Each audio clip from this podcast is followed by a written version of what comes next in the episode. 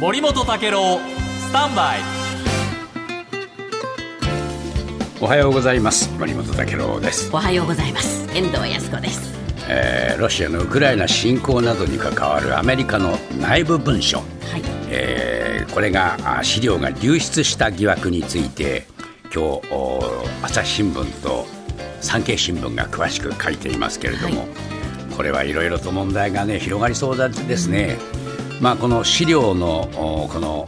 お中に機密性の高い文書がもう含まれている可能性があるということをアメリカのお国防総省が認めました、はい。ですからこれは、まあえーじ実態に基づいた文書なんだええ。ということも言ってるんですね。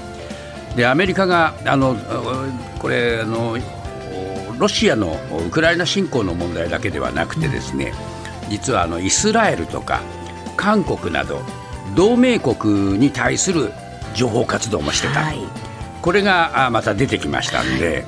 えーやっぱりこのウクライナ情勢をめぐるそのお情報が流出するっていうことは戦況にも影響を与えるし、それから同盟国を、えーいろいろねスパイしてたっていうんじゃ。信じてないのかみたいね。これはやっぱり同盟国からの反発も出るだろうし、そうですよね。まあいろいろその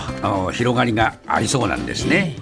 で今日産経新聞書いてますけども内容はね多岐にわたってるっていうんです。でウクライナの防空情勢に対する地図空の,、はい。その防衛ですね。それからこの地図が出ちゃったっていうね。えゼレンスキー大統領がロシア国内の拠点にドローンで攻撃をするってことを検討しているっていう情報もあった。それから、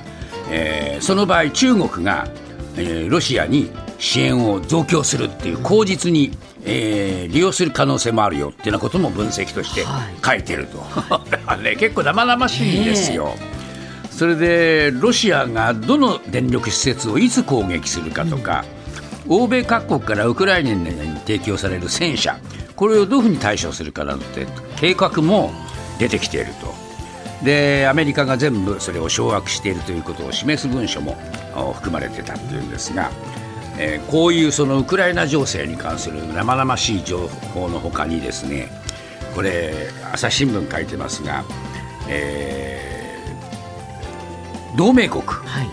例えばイスラエルの情報機関モサドの指導者らが3月にあった反政府デモへの参加を促した、えー可能性があったから。そそのかしてやれやれと、はい。反政府デモや参加者はいはにこう言ってるとかですね。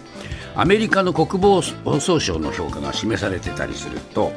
イスラエル政府はねこれ困っちゃうわけですね、ですからこれは偽情報だよ。って言うしかないね。言うしかないっていう、はい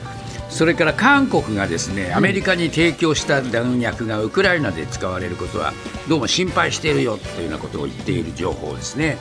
これも出てきているということで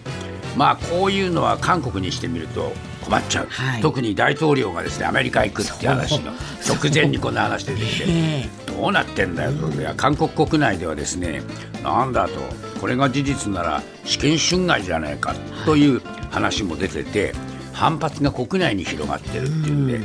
国内も収めなきゃならない。アメリカにも、えー物を言わなきゃならないんで、韓国のおユン大統領もちょっと大変な立場になってしまいました。